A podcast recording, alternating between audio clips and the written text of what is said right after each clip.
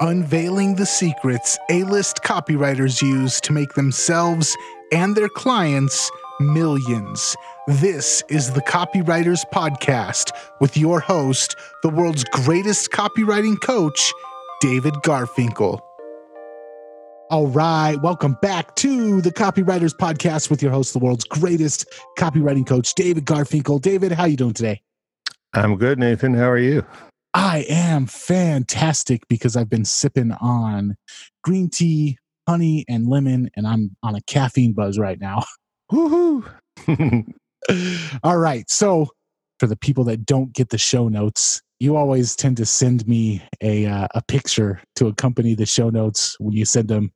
And today, there's a picture of a really tall cop and a really short cop, and I'm thinking to myself, what the heck does this have to do with the Copywriters Podcast? Well, um, I just simply sliced the Y off the word copy and I got short cop, but it's really about short copy. Okay, so let's let's just jump into it then.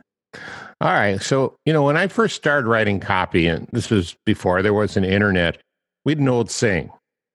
There is no such thing as copy that's too long, just copy that's too boring. And that was a great point back then, back in the day, because short copy was what you would see on very wasteful print ads and on TV commercials that were trying to convey a feeling rather than trying to sell something.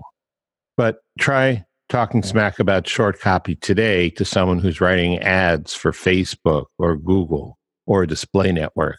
And short copy is now part of the toolkit of hardcore direct response copywriters. And now I'd like to share something really cool from my personal toolkit Copy is powerful. You're responsible for how you use what you hear on this podcast. Most of the time, common sense is all you need. But if you make extreme claims and or if you're writing copy for offers in highly regulated industries like health and finance and business opportunity, you may want to get a legal review after you write and before you start using your copy. My larger clients do this all the time. So let's talk about short copy. And let's talk about it and let's look at it from a new point of view. Because these days, to be an effective copywriter, if you're doing more than writing your typical long sales letter or a VSL or a webinar or a print ad, you need, if you're doing more than that, if you're writing like the whole funnel, what what is short copy that works for direct response? in today's environment. So, the kind of short copy we're talking about today is like if you took a regular, regular old school direct response piece of copy, we're talking about the headline and the first hundred words, or maybe just the headline. And so, let's talk about just in case you're not familiar Oh boy, the police are upset about this one. It's probably because of the short cop. Can can you hear the sirens in the back? I did. I think it probably was because of the short cop. Yeah. S- sorry, guys. Um, thanks for your service. Um, okay. Um, what was the old school thing? I remember. I don't know why, but well, I do know why. You know, all of these old jingles and ads. They they're they're stuck in my head. They're earworms. They they're just rolling around forever. From the '60s, there was um, a product by Noxzema called Noxzema Complexion Lotion. It was um, you know moisturizer, right? And they had a singing commercial that went like this. Only a smile could make you lovelier. Noxzema complexion lotion. I don't know uh, to me, that's you know, I guess if you have a consumer product and you have lots of point of purchase stuff, and maybe that works. That that you know, from a direct response point of view, they're not asking for the sale. Um, it's a pretty watered down benefit. But these days, the intent, and so the intention there was, I guess, to make you think of Noxzema complexion lotion when you're at Walgreens or Dart drugstore in my case growing up in dc in the 60s and you know buy that one instead of something else but these days the intention is different These days, short copy is the first step in an organized, purposeful selling process, which people often call a funnel. And it's a little different than what we used to do, but in old school terms, for for some of the boomer copywriters like me who've been around for a while, this is what we would call a two step or a three step process because the first step would be that, you know, short copy that would lead a person to click in this case to the next step to the next step and so forth. Yeah, let me let me stop there and you come at this a little differently, but I think you also know what I'm talking about, Nathan, in terms of, you know, the uh, old school before there was an internet, right? Mm-hmm. So I'm going to get your take on this. This has always been my approach. I take two things into consideration when I am plotting out how long a piece of copy needs to be. Number one, how big is the ask that I'm wanting from the other person? And how familiar are they with me or the product or the client that I'm working for? So if I'm asking for a click, I can usually get a, away with just four lines of copy or even just a headline and a, a call to action. If I'm asking for a thousand dollars, probably not so so easy to get away with just a headline and a call to action. But same thing if I'm working for a company that's well known in their well known in their industry and I'm selling a hundred dollar product or a thousand dollar product versus a company that's a brand new entry into the industry, the familiarity is going to impact whether short copy is going to work or not. If everybody knows this brand and everybody already trusts, that means that I can sell a thousand dollar product with significantly shorter copy than I can if nobody's ever heard of the product or the brand before. Yeah, I I think that's right. and I think that's exactly how it works there there's an example in in Gene Schwartz's breakthrough advertising where he says and he's really talking more about mass market consumer products than maybe the niche kind of stuff that you and I and most of our subscribers, listeners, viewers are selling.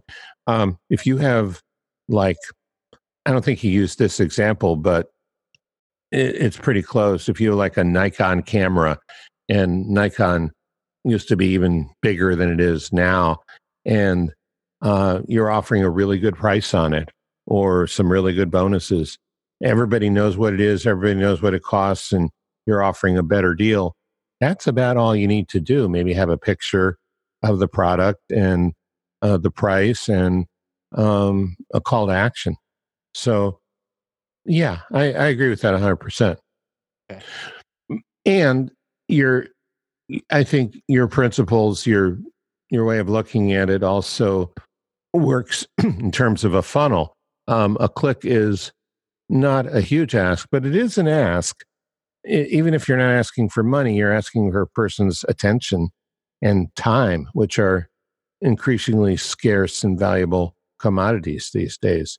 So you are probably, if you're not really well known, you're probably going to have to work harder to make it seem valuable even to give them the click. Yeah. Yeah. So l- let's talk about the concept of the horizontal sales letter, which I've heard, I think, uh, used to describe webinars um, and VSLs. But if if you make the horizontal as moments in time as opposed to a continuous stream, that's also a funnel, right? a traditional sales letter is vertical, not like a vertical market, but like vertical up and down, down headline, subheadline, lead, story, discovery story, or nightmare story, and so forth. Meant to be read from the top to the bottom. Right. Um, the horizontal goes different. It it's it starts somewhere and then it moves across. And it, it could move across time, like a video sales letter or a webinar, or it could move across almost stepping stones, like um, a funnel where the, the first stepping stone is the ad, the second one might be the landing page, the third one might be the lead magnet, and, and so forth and so on, right? Mm-hmm. And I'm going to go back to an old formula, which I don't use very much, but um, I think in this case it, would be really good for the concept. If, if you think of the old formula AIDA, attention, interest, desire, action. And for sure, that's what needs to happen in any copy. You need to get someone's attention, you know, captivate their interest, build up their desire to the point where they're willing to take action. Short copy, for the most part, I would say is just the first two. It's A plus I plus click here to find out more. Mm-hmm. Get the attention and then capture, captivate their interest. And one thing, and I'd, I'd really like your opinion on this because I, I know you do a lot more work with funnels than I do, and probably work with people who are working on funnels too, coaching them. For short copy to work, there needs to be a connection between the A and the I, between the attention and interest at the beginning and the D and the A, the desire and the action later on. Uh, in other words, if you just write an ad before you've ever even thought about your sales letter, you write a Google ad, Facebook ad, uh, display network ad, and you haven't really thought through your uh, eventual sales letter, it's going to be weaker. It's going to be lower conversion than if you thought everything through and then you shoehorn back backfill. You know, then you do the A and the I because you, you don't want just uh, you don't want someone to you know ice cream sex and all the money you want and then it turns out you're not selling any of those but you'll definitely get a click from people out of rank curiosity, right? What, what, what are your thoughts about that? And how do you go about writing the initial ad the, that which is usually short copy, right? Um, I mean, I have seen Facebook ads with a headline in like five or six paragraphs, which is longer than short copy, perhaps, but a lot of it's very short. What are your thoughts? So, with my clients, the the actual lift ads the Facebook ads, the Google pay per click.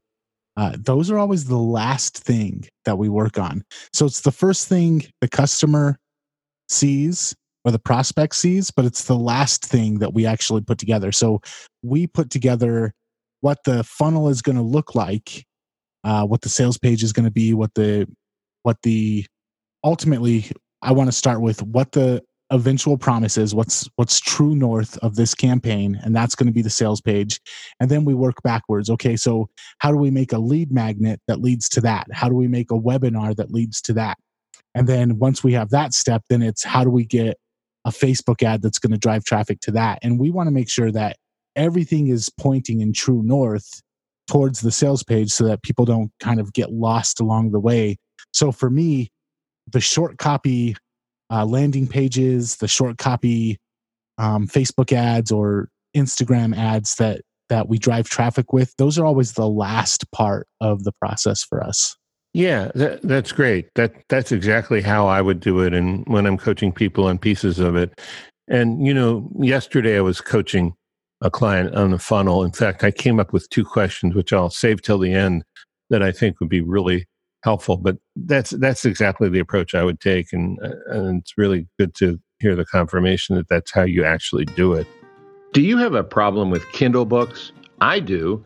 Sometimes I really just want to hold a book in my hand so I can turn the pages and highlight stuff and make notes. That's one reason I recently released the print version of my book, Breakthrough Copywriting. And listen to this on Facebook, I've gotten pictures posted from around the world pictures of people holding their printed copy of Breakthrough Copywriting in their hands, including one from an A list screenwriter and marketer in LA's famous Topanga Canyon. He was reading the book in his hot tub. Breakthrough Copywriting is a great book for you, whether you are a beginner or an A-lister yourself, or anywhere in between. It costs a tiny, tiny fraction of my $5,000 a head seminar that the book is based on. So check out Breakthrough Copywriting on Amazon.com. Now, back to the show. So, what job does short copy, especially when it's, you know, at, at the top of the funnel, when it's the very first thing? What jobs does it have to do? It has to get attention and um, arouse interest. Okay. The the other thing it has to do, and, and this is where you have to match some things. You're you're trying to put it moving towards the ultimately the sales letter, the offer, the call to action on the sales side, but on the prospect side, you want to join the top of mind conversation in their head. You want to enter the com, and and this is where the real art comes in, where the real skill comes in. Uh, so it has to do both jobs. It has to uh, lead congruently to where you're eventually going with your copy, but it also has to enter the conversation already going on in the prospect's mind, as Robert Collier put it. Right? It, it seems to me that if there were a rule of thumb for this, it would be promise something that's unusually appealing, but at the same time still believable, uh, and then get the click. Does that line up with what you know and what you do? Yeah.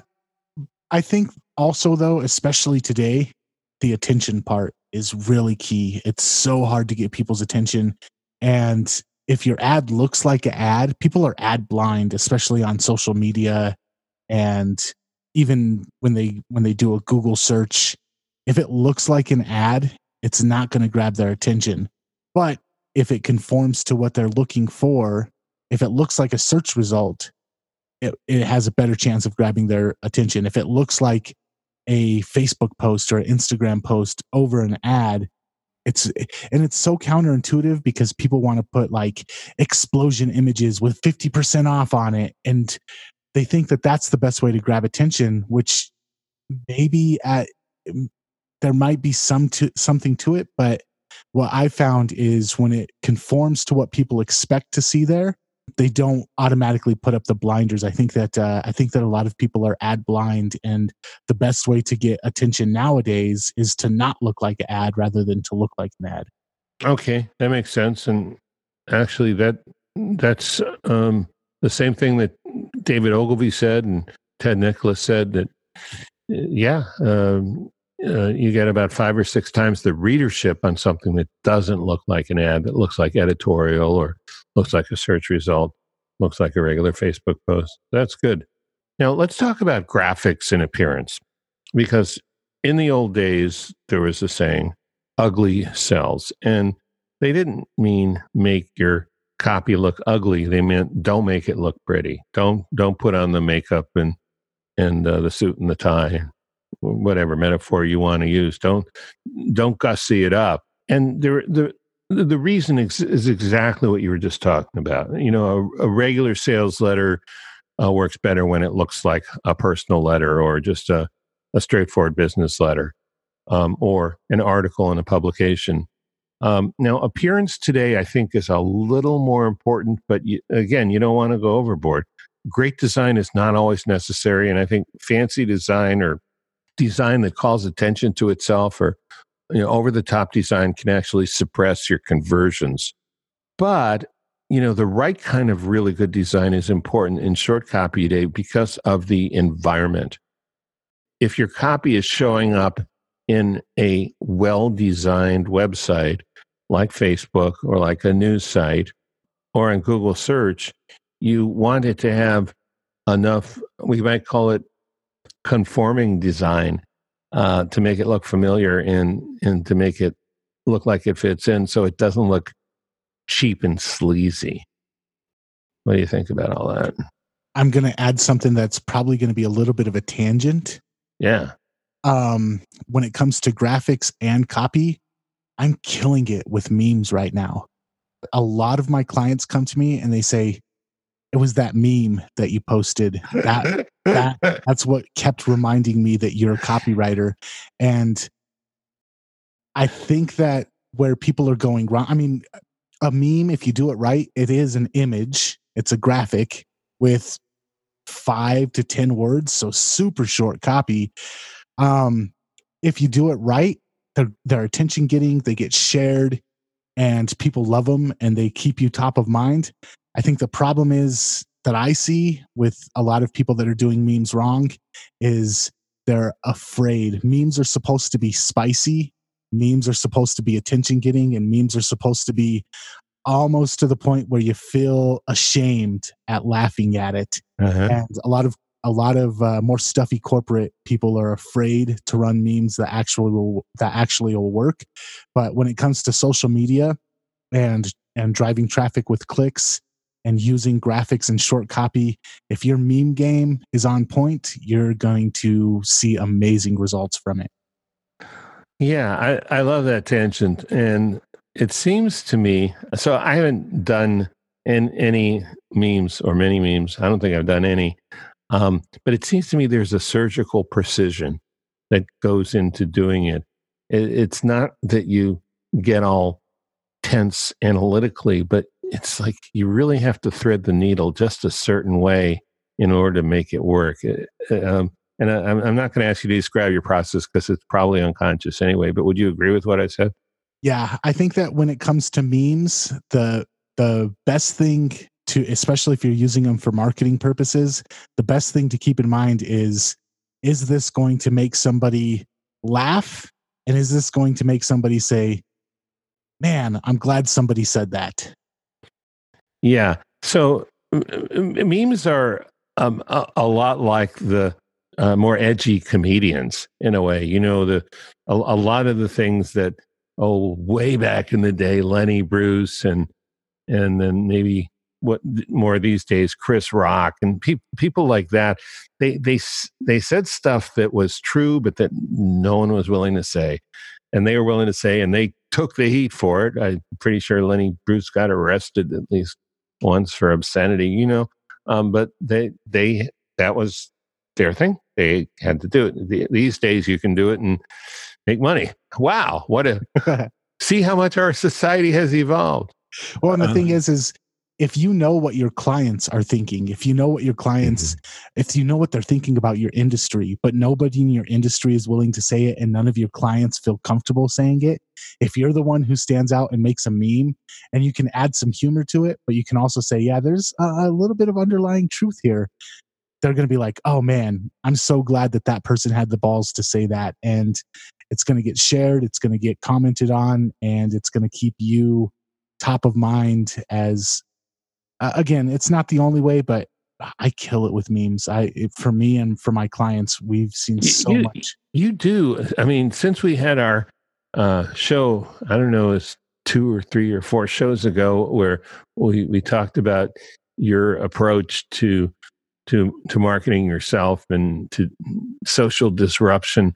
Uh, i've been looking at some of the um, more edgy stuff that you've been putting up, and the number of shares is like mind boggling. Mm-hmm. Mind boggling. I've never gotten that many shares. I guess you know my dad jokes just aren't working. I don't, I don't know what it is. Um, all right, so let's zero in on copy for one thing before we wrap up.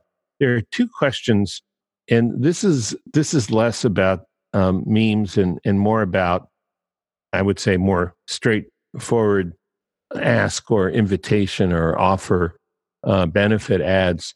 Two questions. I, I was going through a client's funnel yesterday. It was very good, but like everyone else who writes their own copy, they were a little too close to it to see a few things. I, I'm always able to ask this question and, and come up with some answers. And I, I guess it's because I'm really able to get into like the least alert, um, least focused prospect's mind. First question I have is how can this be misinterpreted? Just because it says what you want it to say, will someone read it another way? Not necessarily that you will violate Facebook's community standards by saying it or offend somebody, but just they won't know what you're talking about or they'll think you mean something else. It's, it's, I don't know how to explain how to develop that skill. Um, so I guess you'll have to hire me for that. No, I really don't know um, how to explain it, but if there's, you know, you, you want to get your short copy absolutely unambiguous.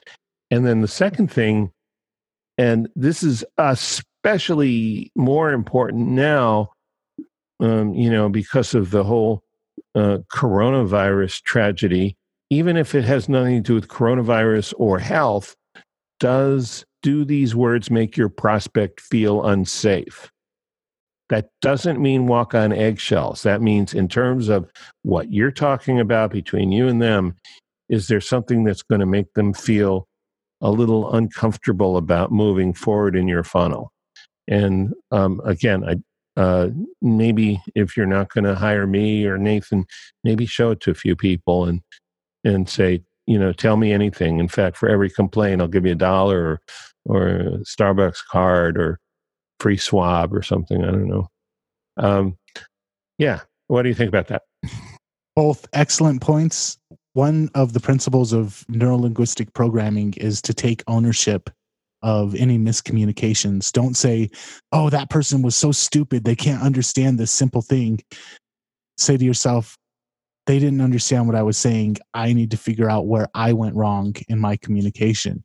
Yeah. And doing that immensely helps your copy. If if you don't blame the prospect for not understanding, you say, "Hey, I must have communicated this wrong."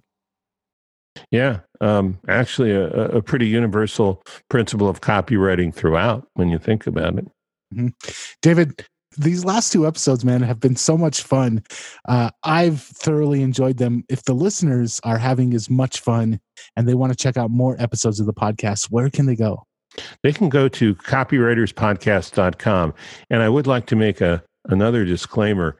Uh, we cannot always promise a police escort for every episode of Copywriters Podcast. All right, man.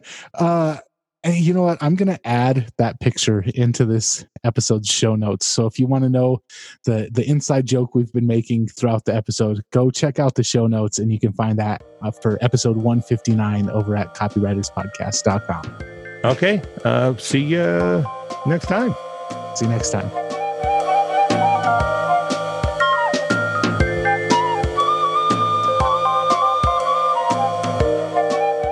Before we go, a quick question. Would you like to have me as a guest on your podcast? Let me give you an easy way to contact me about that. We've put up a form on garfinkelmedia.com, and it won't take much more than a minute to fill it out. So if you'd like to have me on your show, just go to garfinkelmedia.com and fill out the form. That's garfinkelmedia.com. Thanks, and see you next time on the Copywriters Podcast. This is the Copy and Funnels Podcast Network.